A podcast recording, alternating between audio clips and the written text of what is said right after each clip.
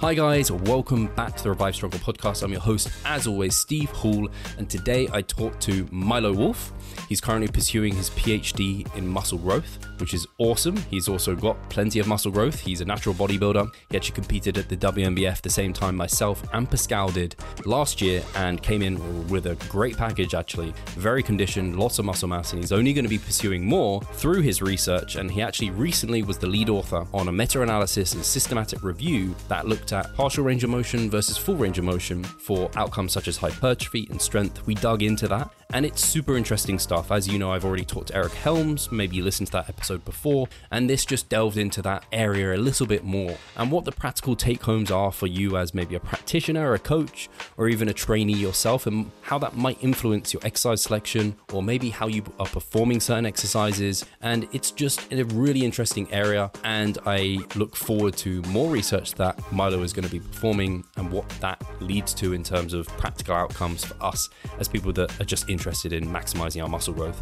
I won't blab on too much more.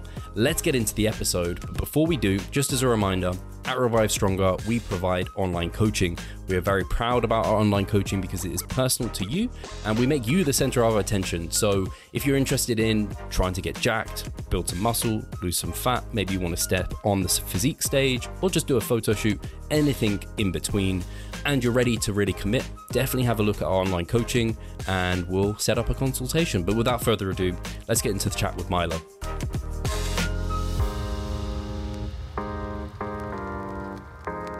Hi, guys, welcome to the Revive Stronger podcast. I'm your host, as always, and today I have Milo Wolf on the podcast. You may have heard of Milo because he's been on some of the biggest podcasts within our little kind of bodybuilding evidence based niche recently, and I'm happy to have him on here as well. You haven't lost your voice so far, Milo.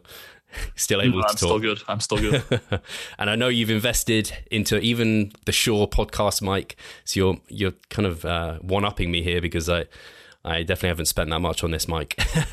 yeah, to be honest, it was a long time coming. Um, I had a snowball before. Yes, I had that. That was my first mic. Same, same. And uh, I was like, I'm going to be going on podcasts. I have clients that I do check ins with and so forth. So it's just worth the investment, I think. Yeah, no, for sure. And I've actually met Milo in person twice. We met quite a long time ago at the uh, Renaissance Periodization, Revive Stronger kind of get together and seminar. That was all before like the COVID happenings. And uh, so we hadn't been able to do one for a while. But then we also managed to meet last year in person. And I saw a lot more of Milo than I'd ever seen before uh, because he competed in the, the weird sport of natural bodybuilding. And I mean, fundamentally, the physique you brought to stage was really good. I know, I don't know if you've reflected further on it, but I know you weren't overwhelmingly happy with the end result. But how do you feel about it now? Man, I think for a first timer, I did okay. I think I have a decent amount of muscle mass overall, but I also have a big frame. Um, conditioning wise, you'll always you'll always wish you brought more. You know, I think even if you get quite quite diced, you always feel like there's more. And I think in my case, it definitely was, given I was a first timer and everything. Um, but for a first time, I'm pretty happy with it, and now I'm just looking to build some more in a few years, return back to stage, hopefully much improved. And you were fully self-coached to stage as well, weren't you? That's correct. Yep. Yeah. 100%.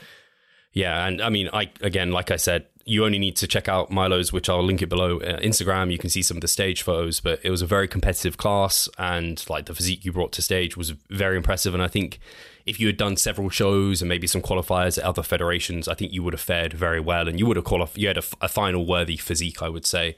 So I'm excited to where you're going to take it and uh, some of the research that Milo's been doing, which is why I've principally brought him on today. It's not just to have chit chat, is to talk about the PhD he's been pursuing, which is in muscle growth, uh, which is really cool. It's, I mean, you're literally the perfect guest. I was just thinking about it, like getting his PhD. Have you got your PhD yet, or you're you're still working? Man, I wish I'm on my final Yeah. study of the PhD, so hopefully in a year or so I should have it. Amazing. So, I mean, you're a PhD student, and obviously very well educated. I've already listened to you on, like, I don't know how many podcasts you've been on now, but I've been listening on virtually every podcast you've been on now, and you speak very well, which is awesome uh, because, I mean, you need that uh, to be able to kind of, yeah, I mean, you have people in research, and then they can't necessarily pass it on to the layperson or the, the rest of the population. So it's great that you're able to do that so well. And actually, I have to give you a lot of credit because I think it's very easy. And I, I was actually going to introduce you as the, the ROM guy because that's like your handle now. And it, it made me think of Bret Contreras as the glute guy. And uh, I think it's the way you've represented the stuff you've been researching, which is exciting. I think you've always been really careful to tell people like the the reality is this isn't like game changing. This isn't overwhelmingly going to like change all of your lives, uh, which I I really respect. Yeah, so this is the part where I'm going to sell out and say actually range of motion is everything everyone's been telling you. Uh, full range of motion increases your growth by 200%. No, but on a serious note, I think oftentimes it's difficult as a science communicator and also as a coach, right? Like we're making our livings off of coaching and what have you. It's difficult to keep things in proportion. It's very appealing to just blow it out of proportion so that you can, you know, portray yourself as being more knowledgeable or having some sort of secret and so forth. But in reality, a lot of the things different coaches do differently are only going to have a pretty small impact. And I think you need some integrity to be upfront about, hey, you know, I think certain strategies we'll discuss soon, I'm sure, might have the potential to increase muscle growth, but they're not going to revolutionize your gains. And you're certainly not an idiot for doing otherwise. Yeah, I think that's really well said. And it, it's hard. Me and Pascal have talked about this along the improvement season about Revive Stronger. And it's like, maybe we're not as big because we don't like we don't sell anything like sexy. It's kind of like we preach the basics, and it's like, well, lots of things work. And it's like we don't have the, the secret answer and the silver bullet, of which obviously what we're going to talk about is. Uh, and that is, well, actually, to talk about the study then and to dig into that, you investigated partial versus full range of motion and you did a systematic review and meta analysis. And I, I just read over it recently. And I was just interested to know kind of what led you to want to do that. Because I know that it was actually in 2020 when the the last one was. So it wasn't even that long ago, but even already your outcome and findings were different to what happened there. So I'd love to hear about that. Yeah. So to be honest, right now, not only is range of motion very in vogue in the industry, like I think a lot of people are talking about it, talking about muscle length as well, but formal academic research is also in vogue. Specifically, as you mentioned, in 2020, Brad Schoenfeld performed his systematic review on range of motion. And then in 2021, actually, a group of researchers did a meta-analysis on range of motion as well, specifically only on strength and hypertrophy. So right now, a lot of interest. And I think I even saw that Brad Schoenfeld shared an email of acceptance for another meta-analysis. So everyone's oh, over it right now. Indeed.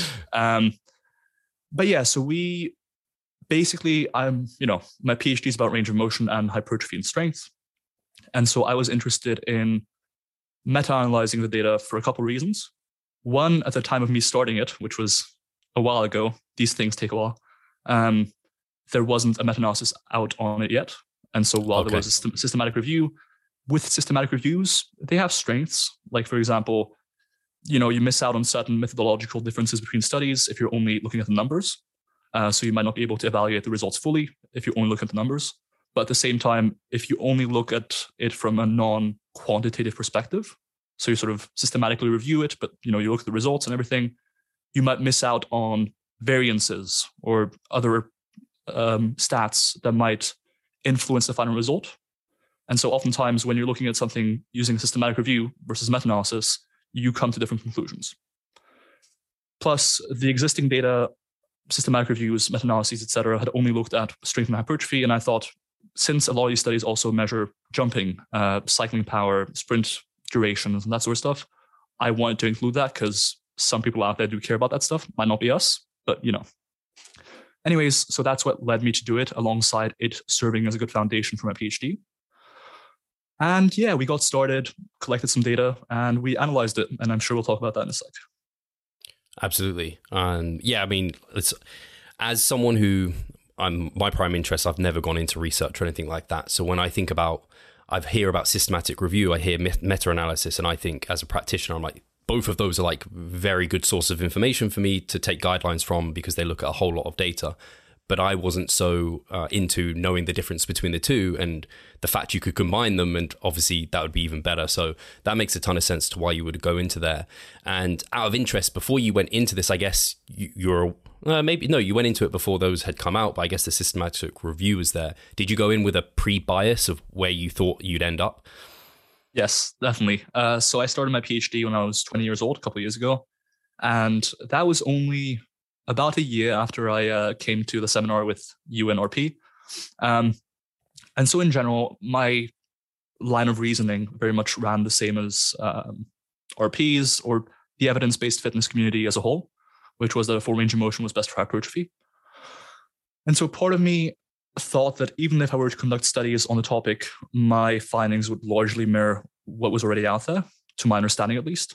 Um, and the reason why I still wanted to do PhD, in spite of the fact that I was reasonably confident I knew where I was going to go, was because there were only about six studies out at the time. Um, so in Schoenfeld systematic review, there's four studies on lower body and two studies in the upper body.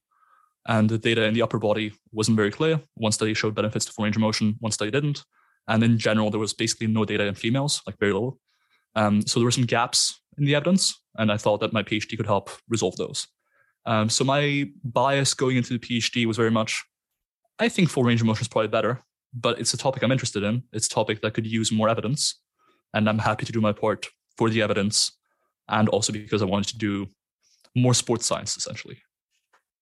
Awesome. Yeah, I think uh, anyone listening and anyone on reading it, I imagine will also come from that bias of full range of motion, especially, I mean, Mike and Jared and Charlie, and obviously the, the listeners will be aware of those guys. They've all been on the podcast several times. Like they are Team Full ROM, uh, all incredibly jacked, and like Mike in particular and Jared, obviously they are in the scientific field and incredibly smart individuals. So kind of put part of that Team Full ROM, and I think part of it was also formed as a bit of a joke and like it wasn't a serious thing. But I think a lot of people just think Full ROM clearly better. I think a lot of the listeners will be thinking that, and certainly that was like my bias. So kind of reading into it, and I mean, we had so many studies come out recently. It's kind of crazy. Like you said, it's very popular right now. And we actually dug into a lot of those with Eric. So I don't know, they'll probably pop up in the conversation throughout this discussion. I don't know if you listened to the one uh, that only just came out of Eric, but um, I said I was bringing you on to dive into it even more. So I'm trying to kind of come in from a different perspective. But if you want to talk about what was the, the findings you had uh, from the paper and yeah, what, how is that then? Actually, yeah, just talk about the findings. 100%. So we did a lot of different analyses, and shout out to my supervisor James Steele for being a wizard with stats. I know a decent amount, enough to understand what he did and everything, and take part in it. But he did a bulk of the work. Um, so we did a lot of analyses. Uh, we looked at a variety of things. A lot of the analyses, because you're looking at only certain parts of the data, there's just not enough data to make firm conclusions, right? Like we looked at the relationship between range of motion and adaptations when factoring in height, for example. And for those analyses, there's just enough data, just not enough data to really make a good conclusion as to how height impacts that relationship, like whether when you're taller, range of motion plays more or less of a role or what have you. Um, and or there's just not a difference. So a lot of analyses we performed, either not enough data or just not a big difference. But for the analyses we did that are relevant to, I think, your listeners, First, we took the data as a whole, right? So we took every data point across every type of outcome like strength, muscle size, body fat, sport outcomes like um, sprint speeds or jump height, and also power outcomes like how quickly you could generate uh, a certain amount of force. And across all outcomes combined, there was a trivial effect in favor of full range of motion compared to partial range of motion. That means that if you know you got a person come to you, um, you don't know what they're training for, and you have to advise them, like give them a range of motion to train with, eh, full range of motion is probably better, but very by a very small margin. Like so small that most people probably wouldn't even care about the difference in, in results, right? Like the same person you could tell them with a partial range of motion or full range of motion, the difference they, they'd see between those two approaches would be so small that they probably wouldn't even care for most for most people, right? We might be different, however. Um, so when you group results by categories, for example, muscle size, power, sport type outcomes, body fat, strength, and so forth. In general, once again, trivial to at most small effect sizes. However, all effect sizes, so whether it was a power outcome, whether it was a strength outcome, a muscle size outcome, directionally favored a full range of motion, which means even though a full range of motion might have not might not have been much better in terms of how much of a difference it made, it was still better than a partial range of motion.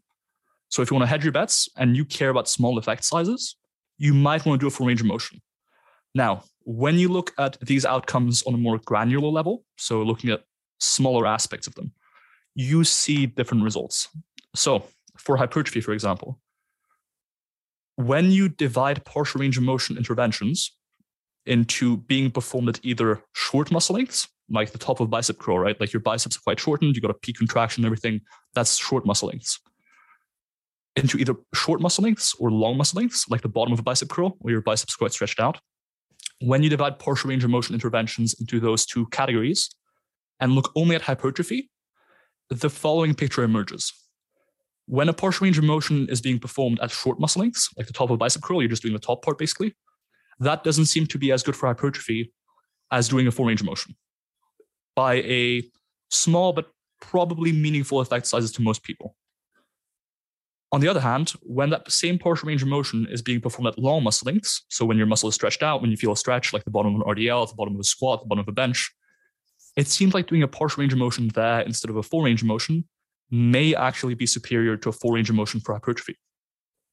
So it seems, at least in my view, as though a full range of motion is only superior to a partial range of motion when and if it includes long muscle lengths or includes them to a greater extent, which also in turn means that if long muscle lengths are so important for hypertrophy, we may actually get more overall hypertrophy if we exclude short muscle lengths altogether by doing partials at lower muscle lengths. Now, that's a conclusion I'm not 100%, 100% sure I want to back fully yet. I'm open to experimenting with partials at long muscle lengths or even isometrics at long muscle lengths. But for now, I think at least for the more conservative or more risk averse trainee who wants to optimize hypertrophy, I would say including some long muscle length work whether that comes from selecting exercises that emphasize longer muscle lengths, or whether that comes from doing partials or isometrics of long muscle lengths.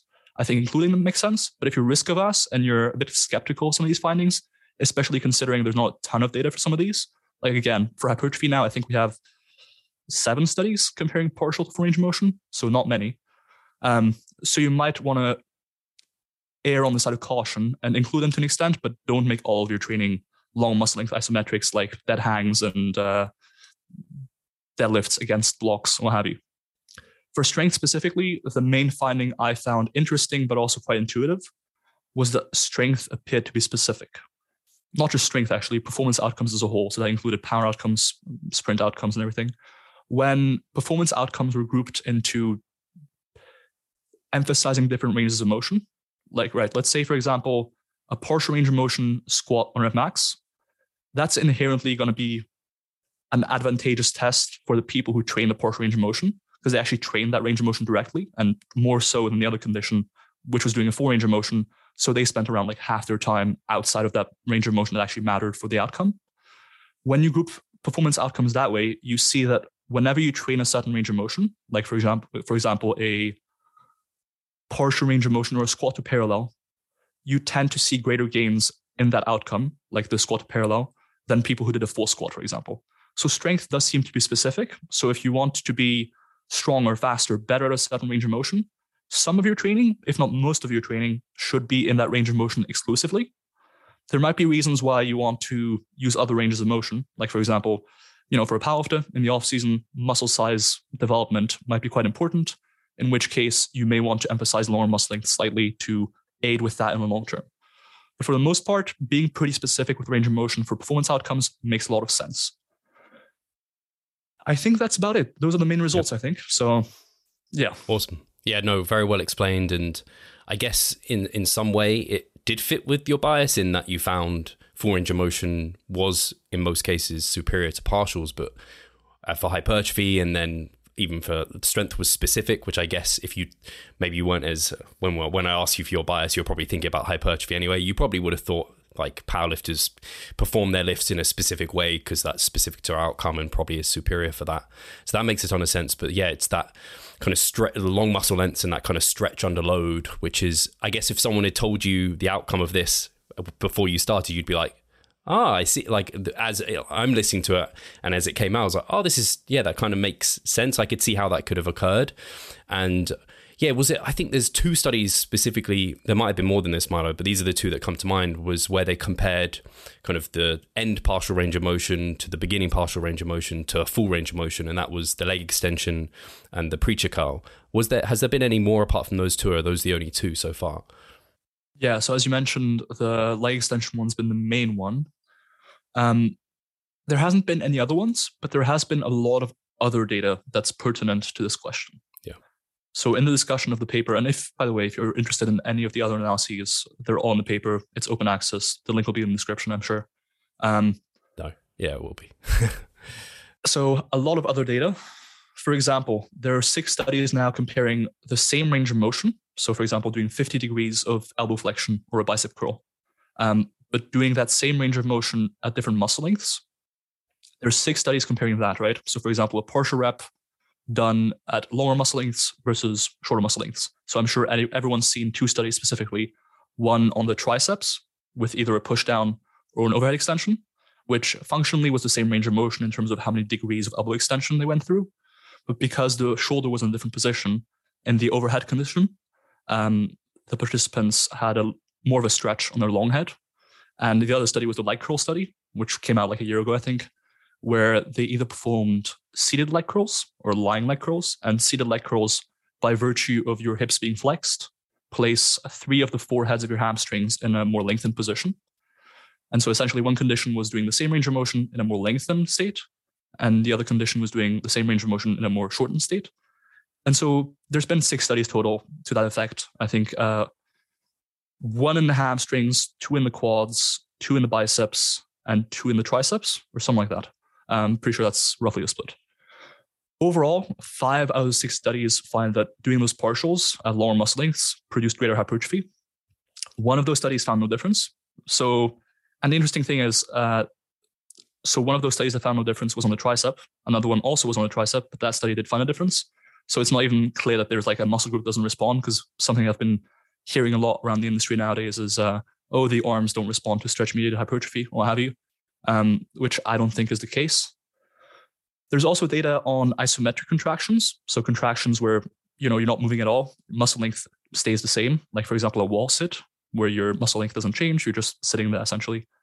And across three studies measuring hypertrophy and performing isometric contractions at different muscle lengths, performing isometrics at lower muscle lengths seems to produce greater hypertrophy, and that was the case in all three studies. And then there's other data which I don't consider as pertinent, but it's still kind of relevant and reinforces the broader point. One of these bodies of evidence is the interset stretching data. So there's been a couple studies now, I think recently, relatively recently, on stretching between sets, and generally it does seem to enhance hypertrophy adaptations. And then the final body of evidence is very obscure, but it's like old school studies on stretching out like bird wings, for example, and seeing hyperplasia, which is the addition of new muscle fibers instead of hypertrophy, which is the growth of addition of individual muscle fibers. Um, and also recently, I'm sure Eric Helms probably mentioned this because it's his favorite study nowadays. The. Um, yeah, exactly that one. So I won't go into too much detail, but basically, they gave an orthotic device to people for six weeks. These people were uh, recreationally active or athletic, so they were involved in sports but not really lifting much. Um, that device was stretching out one of their calves for an hour a day for six weeks at a sort of moderate intensity and they saw pretty robust hypertrophy, right? And because the calves are actually a muscle that I think would be reasonably well trained, even in the absence of too much lifting. As a result of, you know, you use a lot of walking. If you're recreationally active in sports as well, you might see some hypertrophy as a result of jumping around, sprinting around, and so forth. So seeing substantial hypertrophy in that muscle might mean something uh, in terms of how it relates to emphasizing long muscle length in training. But again, that's not where I'm drawing most of the the evidence for from for this conclusion, it's mostly from okay, we have full range of motion versus partial range of motion.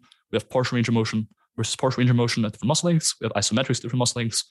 We have interset stretching data. So overall, uh, you know, a lot of data in favor of long muscle lengths. So I think it's worth considering if your aim is maximizing hypertrophy. Yeah, I think it's uh, like you said. It, it seems a bit strange to say some muscle groups wouldn't respond to it. I think the pictures being painted that every muscle group seems to be responding to it. And I, unless there's an inherent reason, some muscle groups are just different and muscles are different somehow, and they're not going to respond to it. It seems everything's falling in that that line of thought as well, because it's not like the chest has been directly studied, but they did do the chest stretching, kind of the interset stretching, and that seemed to do something there. And I don't know if this makes you think of something I also think too is obviously like muscle damage and obviously kind of training at long muscle lengths, people just think of Romanian deadlifts or straight leg deadlifts. They get crazy hams, hamstring soreness, and even like doing seated to lying leg curls, you can if you do match the sets and the RIR and everything, you probably find yourself at least initially getting more sore from the longer muscle lengths, and a lot of things that seem to be very hypertrophic in terms of like I don't know novelty or kind of pushing overload, trains to failure with lots of volume, and like in isolation very hypertrophic seem to lead to a lot of muscle damage and this also seems to be one of those things that leads to a lot of muscle damage. I don't know if so if those all kind of apply to basic like muscle groups and physiology, it seems likely that this is going to apply to the muscles that haven't yet been looked at, but I imagine they might be looked at at some point. Yeah, so the super interesting thing here is that we actually have several studies on the arms. You know, the arms keep getting brought up on as uh, oh, they might not respond to stretch mediated hypertrophy. We have two studies on the triceps and one on the bicep comparing different partial ranges of motion, well, the same partial range of motion at different muscle lengths on hypertrophy. And out of those three studies, two studies found a benefit of lower muscle lengths. Um, so, like, I don't know, I'm all for theorizing about mechanisms as to why certain muscle groups might respond differently to certain interventions. But ultimately, if we have direct evidence measuring hypertrophy itself, and it doesn't align with our hypotheses or um, hypothesized mechanisms, first of all, I'd much rather take the, the direct evidence over the mechanisms you're suggesting. Um, and second of all, if that is the case, maybe we should reconsider the mechanisms we're thinking of, you know? Do you not see the progress you would like? Are you sick of writing your own programs? Or perhaps you need some accountability in order to stick with a plan? Then it's time to start working with us. We at Revive Stronger offer a truly personalized coaching service. You'll get more than just an email with some macros or random cookie cutter program. With Revive Stronger, you will be the center of our attention. You will receive your own fully individualized training protocol alongside a customized nutritional strategy. We created the coaching around your needs, wants, personal preferences, and your own unique lifestyle. Every single week, we delve into your program in order to make appropriate adjustments so that we get the most out of your time and the best possible outcome. We help both female and male athletes to seriously change their body composition by adding more muscle mass and decreasing fat tissue. No matter if you're a competitive bodybuilder or just want to look better, if you need help with your progress and taking your physique to the next level, our coaching is for you. It's time to make a change. Sign up today and let's revive stronger. Yeah. Actually, I guess um, one of the things people probably bring up about the tricep study from Maeo, where it was the overhead extension that led to more growth. I don't know if you've had any more thoughts on it since I think you talked about it on the Data Driven Strength podcast, where you talked about kind of what your thoughts were on the fact that every head seemed to grow more, even though they weren't necessarily lengthened more in that position. At least we wouldn't expect them to be. Yeah. So I don't really have too many thoughts. I think the effect sizes in that study were pretty large. And the fact that the effect sizes were similarly large for the long head versus the medial head versus the lateral head. So for for context, they saw an effect size of about uh, I want to believe I want to say 1.3 at least that's what they reported in favor of um, longer muscle lengths, so the overhead condition for the long head, just like for the medial head and lateral head, which doesn't make any like it doesn't really make any sense with the model that we have. At the same time, though, you know, if that were the case, that somehow placing one of several heads of a muscle under greater stretch would lead the other heads of that muscle to also grow more, we should see a more consistent body of evidence regarding that. But there's six studies, as I mentioned, and that's the only study of those six that had anything remotely similar, right? Like the light curl study, nothing like that in the short head of the hamstrings that doesn't get more lengthened in the seated leg curl. The bicep study, nothing. Uh, the other tricep study, which is actually the only study that didn't find any difference between lower muscle length and short muscle length, also nothing.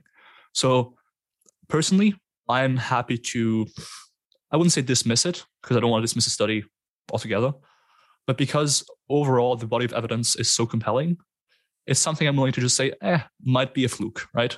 Especially in sports science where we don't have a ton of participants, we don't have very powerful data sets because we don't have enough people, the designs aren't always super well controlled and so forth one study can easily find uh, a random chance outcome, you know? Um, so I'm happy just dismissing it as that and leaving it be for the time being. But if more evidence comes out in that direction, it's definitely something I'd be willing to investigate more closely. But for now, we just don't have enough data to say why that was. Yeah, I think that's absolutely fair enough. I think it's, again, like there's not enough data, but you don't ignore it. But it's like, what's the point of spending a ton of time thinking about it if we can't think of a, a, reason for it just now. So that's absolutely fair enough. And something actually that I found very interesting, you talked about passive tension. And I know this was something that was going on within kind of the industry for a period of time, I think it's still a thing that people talk about is like staying within an active range of motion. So, like on a leg press, you don't come so deep that you're kind of, I don't know, you might just lie back on the leg press, bring your foot back as far as you can without loading. That's essentially how someone might measure in a rudimentary way of my understanding an active range of motion for that kind of joint and that exercise. And that going into passive range was potentially injurious or something we wouldn't necessarily want to do. It seems that passive range of motion is part of this kind of getting into this lengthened position. Where does that where, what are your thoughts surrounding that kind of subject matter? Yeah so i think the injury area of research is interesting because those claims are again very mechanistic. Like we don't have any studies comparing directly, at least to my knowledge, um, injury rates training with a greater range of motion or specifically at greater muscle lengths versus shorter muscle lengths. The best we can probably do is look at um, cross-sectional studies where they, you know, ask powerlifting athletes, strongman athletes, weightlifting athletes, bodybuilding athletes, and so forth, how often they get injured, and then draw up rough rates of injury per 10,000 hours trained for that sport. And that's not really compelling evidence, and neither is mechanistic rationales, in my opinion. Like, one thing you can argue is that when you're training a muscle at very short muscle lengths or very long muscle lengths, you might see an increase in pain experienced in people who already have an injury. So, one thing I'm aware of is again, shout out to my supervisor, James Steele. He did his PhD on uh, lumbar extension for people with low back pain. So basically, they were training their lower back using a lumbar extension machine because they had pain already, and we wanted to see well, they wanted to see how that would improve symptoms. And one thing they saw in that, for example, and that was referenced, was that it seems as though training at very long muscle lengths or very short muscle lengths might cause a flare up in pain or be more painful than training through the sort of more, I guess, active range of motion a lot of bodybuilders nowadays refer to as such. So if you already have an injury, maybe you might find it more painful to train at very long muscle lengths or very short muscle lengths, right? Um, which is, I think, pretty, which holds true anecdotally pretty well. In terms of being inherently more injurious, I'm skeptical. Um, on the whole, I think caution might be advised, especially when you're first incorporating these longer muscle lengths. But ultimately, I think most people's long muscle lengths are constrained by their mobility rather than anything else, anyways. Like, for example, the squat sure you're achieving pretty long muscle lengths, but most of the time, if you're also if you're leaving your heels on the ground the whole time, you're not really going to achieve long enough muscle lengths, at least compared to everyday function and everything. Um, plus, in general, like lifting has very low rates of injury compared to most team sports or like running, for example.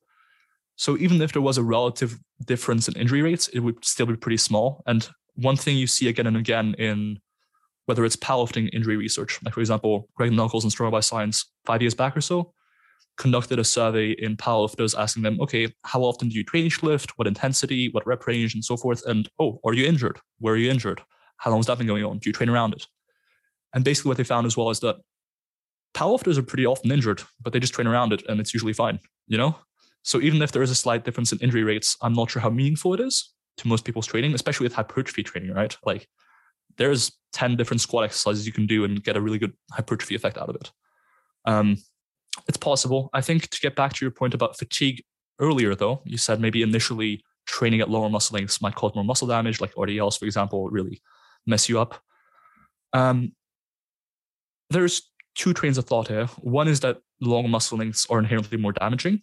It's possible, you know, like maybe training at lower muscle lengths with the greater tension you achieve, passive tension, um, means that it's inherently more fatiguing, and thus the SFR, stimulus to fatigue ratio, is actually pretty similar to just doing regular training. It's possible. One hunch I have, or at least maybe I'm just biased at this point and I've, I've bought into long muscle lengths. Uh, one bias I have is that it might be in good part due to the repeated bout effect. So, for those who don't know, the repeated bout effect just says in this context that as you repeat a certain stimulus, like for example, RDLs to a certain depth, right? As you do a certain session several times, the muscle damage and concomitant soreness you experience gradually decreases, right? So first session, you might get really sore. Third session, quite a bit less sore. By the time you're deadlifting for the 10th session, it's going to be a notable decrease from the first session. And so I think in a lot of these studies that maybe find greater muscle damage or soreness following lower muscle length training, it may just be due to novelty. So that's why novelty as well, I'm sure you know, Dr. Mike Israetel said it before. I'm sure you'd say it as well. When you're first incorporating a new exercise, you want to start off easy, maybe like a couple sets only. And that's because initially you're going to get quite sore out of that exercise and you don't want to do five sets and cripple yourself for a week. Um, so I think with fatigue as it relates to long muscle lengths, that might be the case. I also think regarding passive tension, um, it's unclear whether in these studies, right, like these studies reportedly use a full range of motion in one condition, but oftentimes how full is that range of motion really, right? Like just with training to failure in research, a lot of people often like raise an eyebrow, and like, hmm, did they really train to failure? Um, and with a full range of motion, often in these studies, it's not a full range of motion in the context that a lot of people in the gym, especially listeners here, might be thinking about. It might be like, oh, a squat to parallel, roughly, instead of like a squat with your ass cheeks touching uh, your heels, you know? Um, so it's not clear whether or not the passive tension itself is at play and whether or not passive tension even increases meaningfully as a result of training at lower muscle lengths. That's one thing I brought up to, to uh, Greg Nuckols. I was working on, I am working on an article for Stronger by Science with him on range of motion and muscle lengths. And one thing he brought up was that passive tension probably doesn't increase a ton within the ranges of motion we're talking about in these studies. Like there's just not that much more passive tension squatting, say, to parallel potentially, compared to squatting like halfway or two thirds to that depth. And so the mechanism why long muscle lengths are inherently good for hypertrophy is kind of unclear. But for the time being, what I would want to say is they're probably better for hypertrophy. They may be more fatiguing, and whether or not there's more injurious is still up for debate. No, that makes that makes a ton of sense, and um, yeah, something I'd been thinking about within that in terms of like the longer muscle lengths and the shorter muscle lengths. Probably some people, apart from that kind of stimulus to fatigue ratio, some people might be thinking about regional hypertrophy and do they need to tra- train at like a short muscle length to be able to get that? Do they not get that from training at long muscle lengths? So, like doing your spider curls and your incline kind of seated dumbbell curls. Where does the research kind of line up with that? Yeah. So, to be fully transparent, we don't have much evidence there. I'm actually doing a study right now on the calves specifically. So I'm doing a partial range of well, my participants are doing a partial range of motion with one calf and a full range of motion with the other. And I'm measuring calf hypertrophy at different muscle lengths. So at different, more proximal, aka closer to the origin point, and more distal, aka closer to the insertion point um, muscle sites.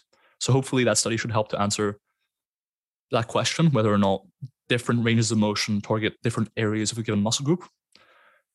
There's not much data out there for the time being, uh, so, for example, we performed a subgroup analysis and meta-analysis, which you can see in the, the paper, um, comparing the effects of full versus partial range of motion on different muscle sites, whether they're more proximal or more distal, and seeing whether, okay, maybe a partial range of motion typically trains your proximal quads pretty well, but maybe not your distal quads, right?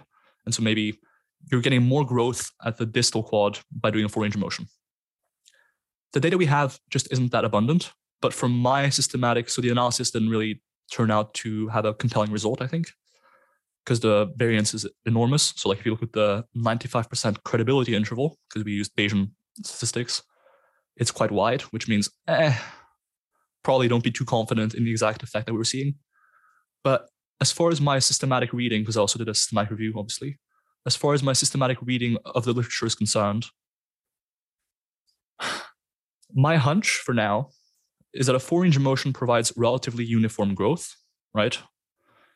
A partial range of motion at short muscle lengths provides pretty good growth at more proximal sites.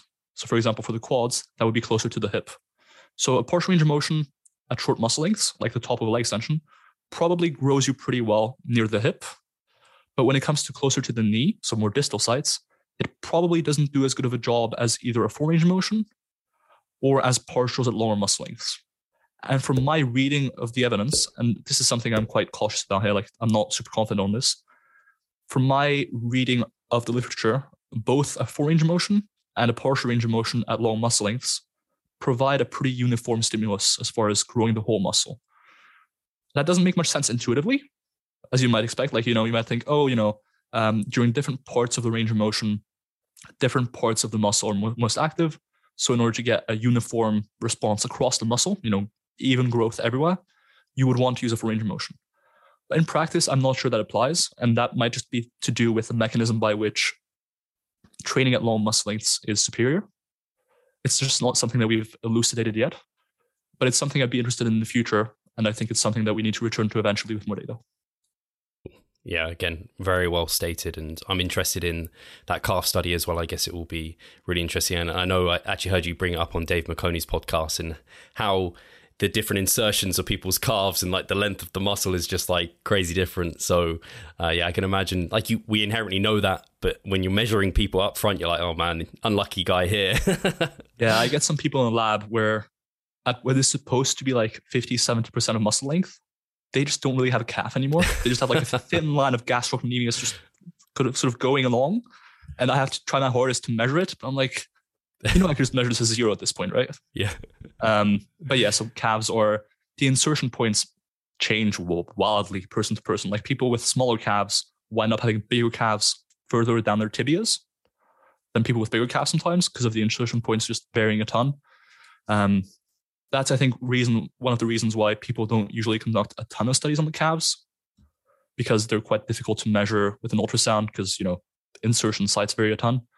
But I think it's it's an, a useful muscle group to test a relatively sterile questions in. And by sterile, I mean you don't need a ton of ecological validity.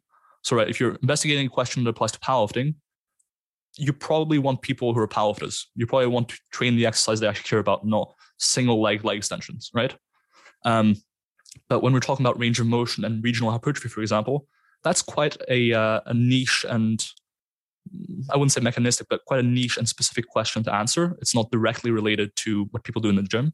And so, in those sorts of questions, using a muscle group like the calves that people don't usually train, and so you can easily study with more people in the study, that can be helpful for designing studies, right? Because you get more people in, you have more data, strong conclusions, and they can answer a question that, sure, the, the answer might not perfectly translate into the real world as a result of it being quite sterile, but it at least provides a strong rationale to build from, you know? Yeah, for sure.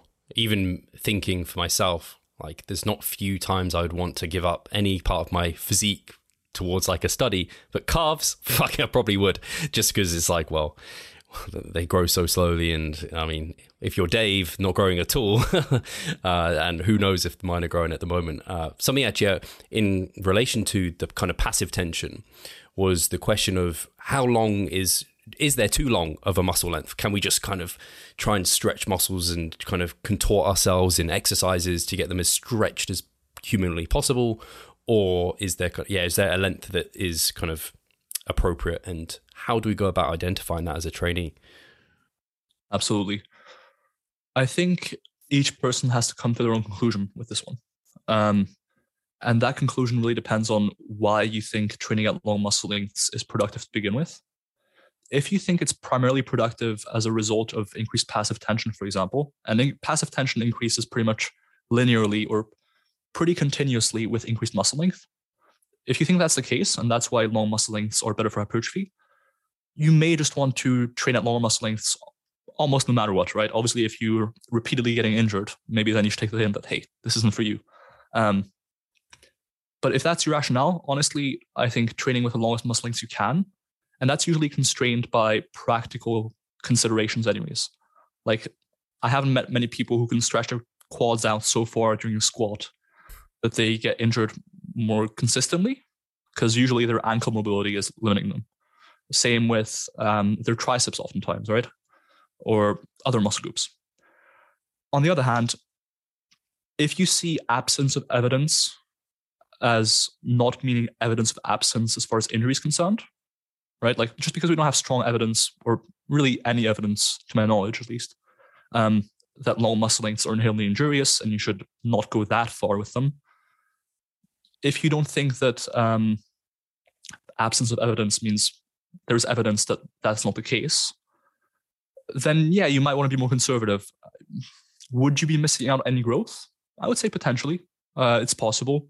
But at the same time, just to reiterate, um, I can't reinforce this enough. The effect sizes we're talking about here are relatively small.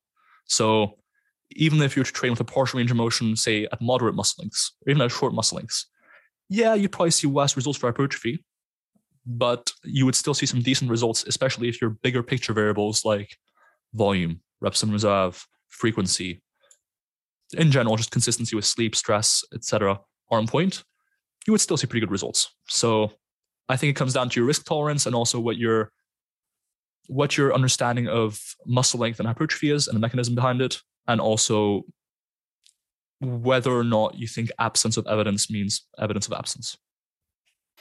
I think that's very well said. And yeah, it's uh, I almost shared it on my story yesterday. I wanted to have this chat with you before I shared it, but it was the quoting that the differences were trivial to small, and I was just like, like people are really, really interested in this, yet. And I think unfortunately it's kind of like supplements. They look at creatine or I don't know, whatever supplements coming out and they'll be like, well, the effect size could be so tiny, but they're so focused on that.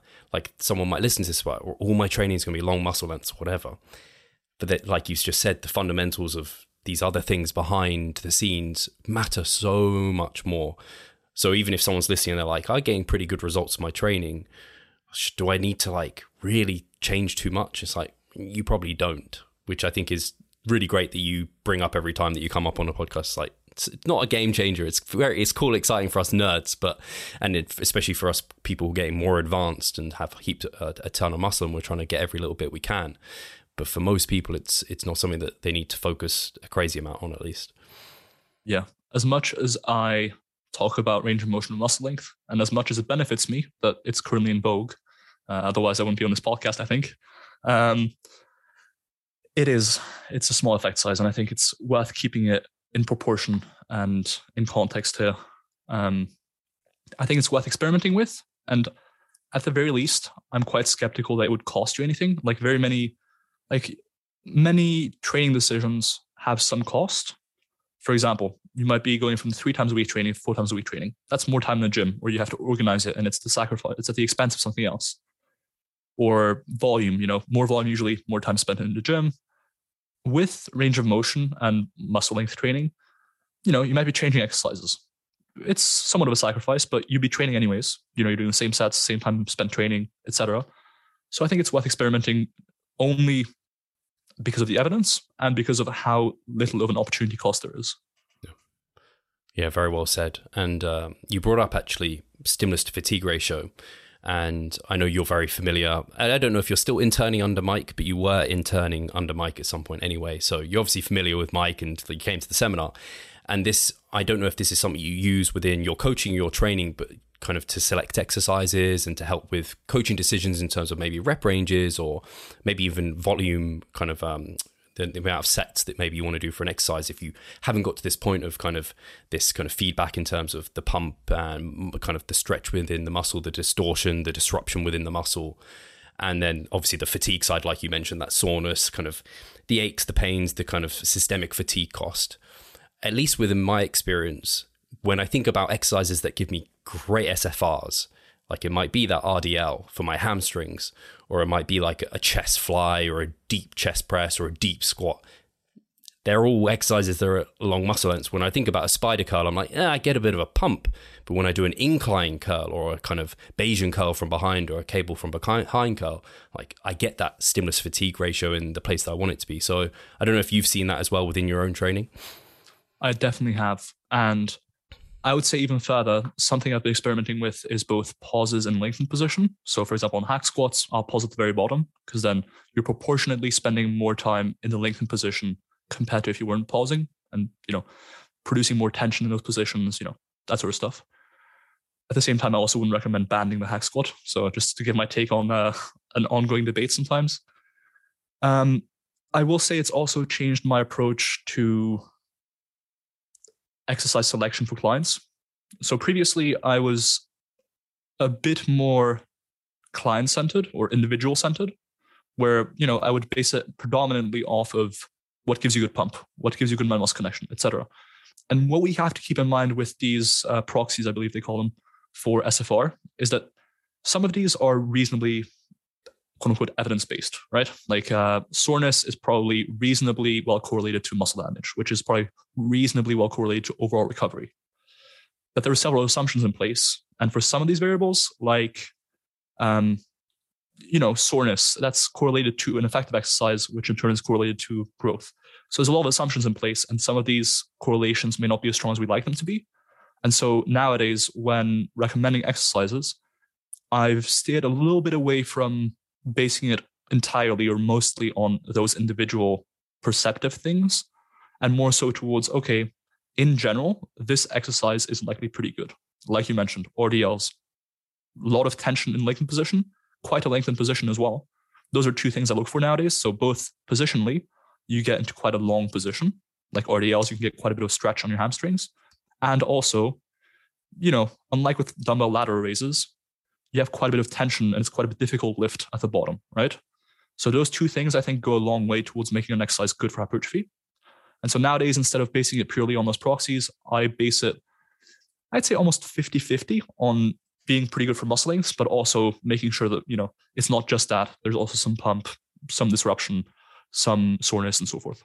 Losing weight fast while maintaining muscle mass.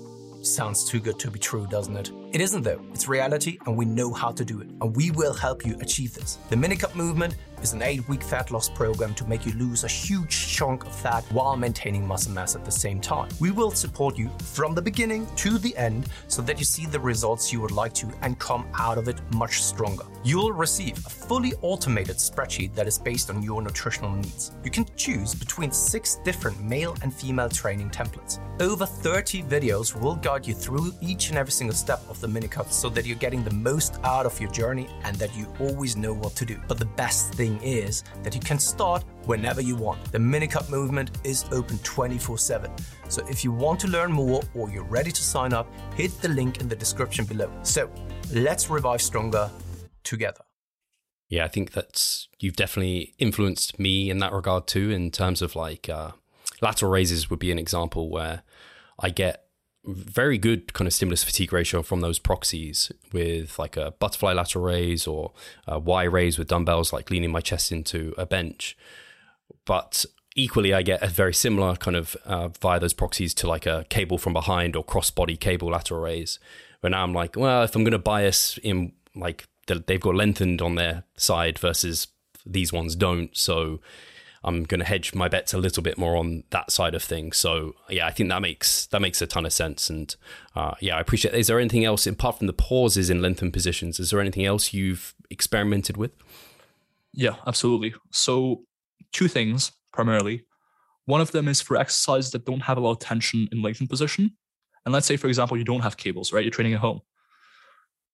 For exercises like those, like the dumbbell lateral raise, you might want to do partials in a lengthened range because if you're doing a butterfly raise, for example, yes, you're getting a full range of motion, but you're still not getting much tension in the lengthened position, right? Like if you take a set to failure with a full range of motion butterfly raise, you're not getting a ton of work at low muscle lengths. And in that situation, it may make sense to do partials at low muscle lengths so as to allow you to make those muscle lengths actually productive, right? That's one option. That can be, I'd say, mostly effective if you don't have much equipment available that would allow you to train low muscle lengths otherwise. Um, another option, what I've been doing much more so than partials only, is a stretch superset, which is essentially you take a full range motion set to or close to failure, whatever you are doing today on your program. And then instead of just putting the weight down and resting for a few minutes and going again, you continue the set, but this time doing only half the range of motion usually. And that half of the range of motion should be done in the lengthened position. So that would be the first half of the concentric phase. For example, for rows, that would be the full stretch to halfway back. And for certain muscle groups like the back, the side delts, the biceps, the calves and abs to a lesser extent, and the forearms, most of the exercises you can perform for those muscle groups, you would fail at very shortened positions, anyways. Like, you know, a row, I've never really seen anyone fail a row at the bottom. Almost always they start uh, raising their chest or they start swinging a little bit to get the bar to their chest on each rep. And so for those exercises, especially for those muscle groups, it might make sense to incorporate this technique to allow you to train those lengthened positions a bit more. Because um, otherwise you're missing out on, I would say, potentially some growth. And, you know, ultimately uh, we're we're freaks, you know, like we're trying to optimize everything. Um, we want to grow the most muscle possible, get the most strength and so forth. And then the final thing is exercise selection. As you mentioned earlier, uh, it seems you've found that incline curls work a bit better for you than spider curls. And I think in general, when you have a choice between two exercises, one that gives you a bit more tension in a shortened position and is more difficult there, and one that is more difficult at lengthened positions and imposes more tension there. And the same with range of motion, by the way. If you can either get more range of motion in a lengthened position or more range of motion in the shortened position, I would usually pick the one that has a lengthened emphasis. And I think that I usually make that split around like somewhere between 60 40 in favor of lengthened and like 80 20 in favor of lengthened. So I, I, still incorporate some shortened work just to cover all my bases in case there is something to regional hypertrophy or just for variation. Honestly, like a lot of people train for enjoyment as well. And always doing incline curls can get a bit monotone. Yeah. So I think those are the things I incorporate. And with the, um, I haven't actually, I experimented it in a deload and I have started to incorporate it in a few client programs where I do it. One of the exercises might be like a cable row, do a full range of motion to an RIR and then to a, um, 50% of the range of motion, that kind of beginning portion to an RIR. I, I didn't, I haven't used it long enough to know how it feels like in regards to, I know what a general cable row feels like, and I like that. How, do, how have you enjoyed it? How has it felt to you? And yeah, in terms of those proxies for stimulus to fatigue ratio, has it felt better on those proxies for you? The kind of the the um, lengthened partials. Yes, so I would say it has, and it has primarily for muscle groups like I mentioned, the back, the side delts, the biceps. When I've done it for tricep, for example, I get like two additional reps on a set of fifteen because like I'm, you know, there's a lot of tension and it's quite a difficult lift already in those lengthened positions. So you're quite close to failure in that position already. So it doesn't make much of a difference, I think, if you incorporate them there. You can, it probably won't make much of a difference. But for muscle groups like the back, the side delts, the biceps, it feels like it's supposed to feel, but it's never felt before, kind of, you know? Okay. Like, you know how with uh, triceps, for example, you get plenty of tension at the lengthened position. It feels pretty normal, right? With the back, you don't, unless you have a prime row, which now I have, which is amazing. Um, you don't ever really get the feel of like, oh, this is a deep stretch. Like in the stretched out position, it's a difficult exercise. And so in terms of pump, um, my muscle connection as well, it feels like it's supposed to. Now, that could easily all just be placebo, but hey, placebo is also an effect. Yeah, that's true. Um, actually, I had a question about I've got access to some Strive and Prime equipment, so you can emphasize the load in the beginning portion of the lift or in the lengthened position. And I mean, that feels great on like a strive row where I can put it all in a lengthened position. And so when I come short and the weight just completely drops off, and I mean, it, it matches the kind of the strength profile of the muscle group there. So I was interested to know, yeah, how you were liking those. And if you think, because a question I had, I asked Eric, he wasn't sure, was is it just that we need to train long muscle lengths, or is it that we want to emphasize more load in those longer muscle lengths? So that would come to like the hack squat. If you band it, you're still training the long muscle length, you're just not having as much load necessarily like you would without unbanding it. Have you got thoughts on that? Yes. So the answer to that can lie on a spectrum. Let's take one extreme example. Let's say you have, if it's only about positionally getting into a long muscle length, right? Then a dumbbell lateral raise, for example, gives you some degree of long muscle length on your side delts, right? But there's no tension. So in that example, would you still say that you know, you don't need to emphasize long muscle length under tension. No, you'd say, oh, we still need some tension, right? So we need some tension. At the same time, let's say you're doing isometrics at short muscle lengths. Yeah, technically, or relatively short muscle lengths. Yeah, technically, you're not at the shortest muscle length possible, but you have a lot of tension, right? But we still want longer muscle length as well. So I think a combination thereof makes sense. And I think based on the evidence we have, because I think on the whole, training for some muscle groups is pretty well balanced, right? Like triceps, quads, chest it's pretty well balanced in terms of you have some resistance in the shortened position and you have a good deal of resistance in the lengthened position. For those muscle groups, I don't think we need to emphasize the lengthened position a ton in terms of tension. So we don't need to necessarily use like, you know, uh, strive hack squats and only really load the bottom because we already have a bunch of tension in the quads, glutes, adductors at the bottom of a squat. But for muscle groups like the back and the side delts and the biceps, where you don't usually have a ton of tension or difficulty there, I think it makes sense to bias it quite a bit. Um, at the very least, I think it's worth experimenting with. And my hunch, based on all the evidence we have, is that at the very least, it's as good, if not better, than not doing it. I think that's again well stated, and I've certainly from the proxies, like you said, like it, it feels better on those stimulus fatigue ratio proxies, and I'm fortunate enough to have some of that kit available. Um, not everyone will, but it does lead me to another thought, in that when I would do like a barbell bent over row or a dumbbell bent over row, I would use a little bit of momentum to help get it to my stomach.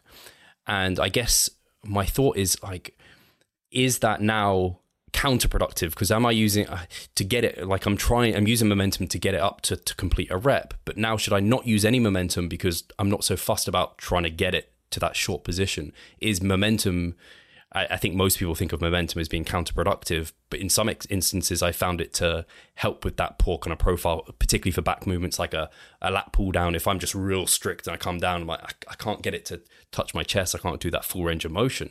But now is that maybe something where you're like, well, uh, are you using that extra momentum and it's just driving fatigue to get to this arbitrary full range of motion to short? That maybe doesn't matter. I don't know if you've experimented changing any technique uh, without momentum and that sort of thing? Yeah. So a couple of things. First, I do think that using swinging likely increases fatigue per set at least, right? Because like you're involving your lower back, glutes, systemically more fatiguing in terms of coordinating muscle actions and so forth. Um, so I think yes, it's more fatiguing. It is likely per set a bit more stimulating, but I'm not sure the trade-off is worth it, right? Because essentially what you're getting is not much more work at long muscle lengths, but proportionately more work at short muscle lengths. Um, and I guess this really just gets at the question of whether or not matching the strength curve of the average individual to the machine makes sense for hypertrophy. And the evidence we have on that isn't all that compelling, right? Like honestly, when I was a second year in undergrad, I was all about this. Like I was like, it makes so much sense. You know, like yeah, I was reading uh, an S&C textbook, uh, and I was like, if only I could find an exercise that would have me fail a rep when I would have failed at any other point in that rep, because my strength curve and resistance curve of the exercise are perfectly matched. But the direct evidence we have on this topic is really not that compelling. So we have, I think, two direct studies measuring hypertrophy when people were doing one of two interventions, same program, same sets and reps and everything, but one intervention was doing it with regular machines and one with machines that aimed to match the strength and resistance curves. And in terms of hypertrophy, there were no differences. So within practical constraints, so like, you know, you're not going to go out and uh, perfectly, well, most exercises are already reasonably well matched to your strength curves. So it's not like you're seeing a huge difference in strength curve to resistance curve match by modifying those exercises. So for most exercises, I just don't think it's worth the trouble. I think more more so than that, I think it's worth the trouble to emphasize the linking position because we actually have evidence in favor of that, right? And so banning the hack squat to me, yes, you're matching the strength curve and resistance curve a bit more potentially, but you're doing so at the expense of longer muscle lengths, which we have direct evidence on being beneficial. Whereas direct evidence on matching those curves, it doesn't really suggest it's beneficial. So it's kind of, you know, I don't know what the idiom is, uh, putting the horse before the cart. No, the cart before the horse. There you go. Yeah. Yeah, I think, again, that, that's well said. And maybe I'll experiment with, because, yeah, it's a, a conflicting thing for me because I know for for the cable row, for example, if I use some driver momentum and I, I need to to kind of get it fully short uh, to, to, to some extent. I'm obviously not doing it like a complete like Arnold used to do it back in the day, and he used to just like swing it around. I'm I'm doing it under control. That has improved my SFR proxies but maybe it is sacrificing something. So to, it's something to experiment with at least. It's given me uh, a bunch of food for thought. And uh, I just want to say, Milo, thank you so much for taking the time.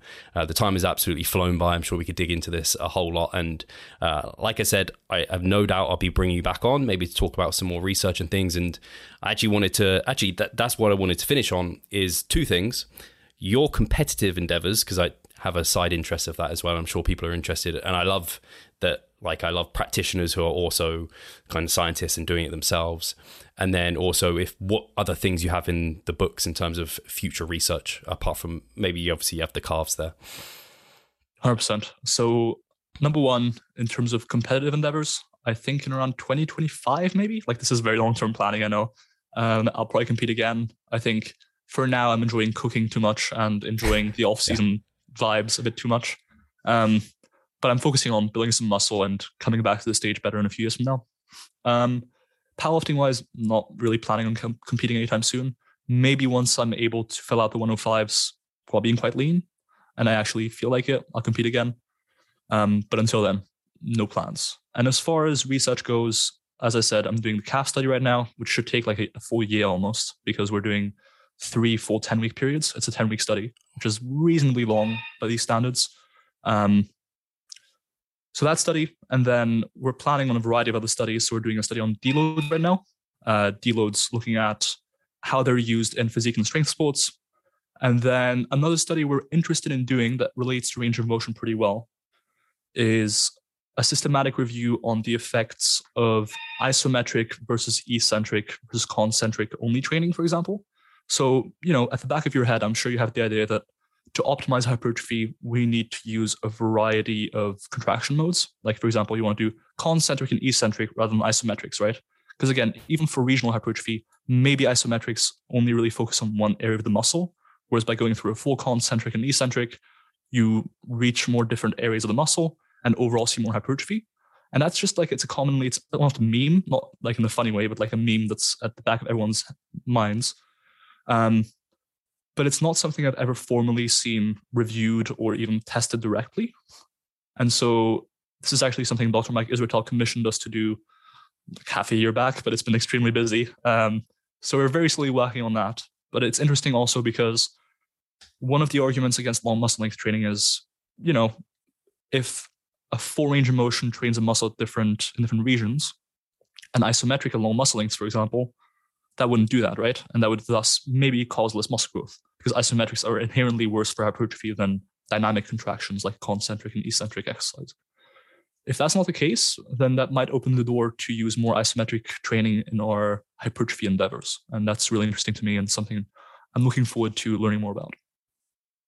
Yeah, I I am I guess I'm mostly in favor of just whatever's going to get us most jacked, but isometrics don't sound fun to me uh, at all. But uh, I know actually um, Eric just sent it to me the other day. I don't know if you um, heard the article he brought up, which is basically back, I think it was in the 1960s. This came up and it was like the rage and it never took off. So I was going to read through that. But it's very interesting that you're going to research that anyway, because I think inherently we do think, and I've certainly talked about it, I think I've seen it written down. People generally, evidence based, would say dynamic contractions are king. But like you said, uh, we don't have lots of evidence to support that necessarily. So super interesting stuff. And then I know you're also coaching. So I think I wrongly said you were a Stronger by Science coach. Are you your own coach? I'm both. You're actually. both. Okay, so, I rightly said it. Shout out to Stronger by Science for basically they don't have a no non no non-competing clause, which means you can coach for Stronger by Science, but also be coaching for Renaissance Periodization or any other number of coaching people if you want. Um, so I'm both a coach for my own company, Wolf Coaching, but I'm also coaching for Strong by Science as a sort of contractor coach. Makes sense. Cool. I'll make sure I've got your website link below. People can go check that out. I know myself and Pascal are on the website, so honored uh, to be on there. And yeah, thank you so much for coming on. I think people have enjoyed this a ton. And we'll talk to you soon. Take care. Thank you.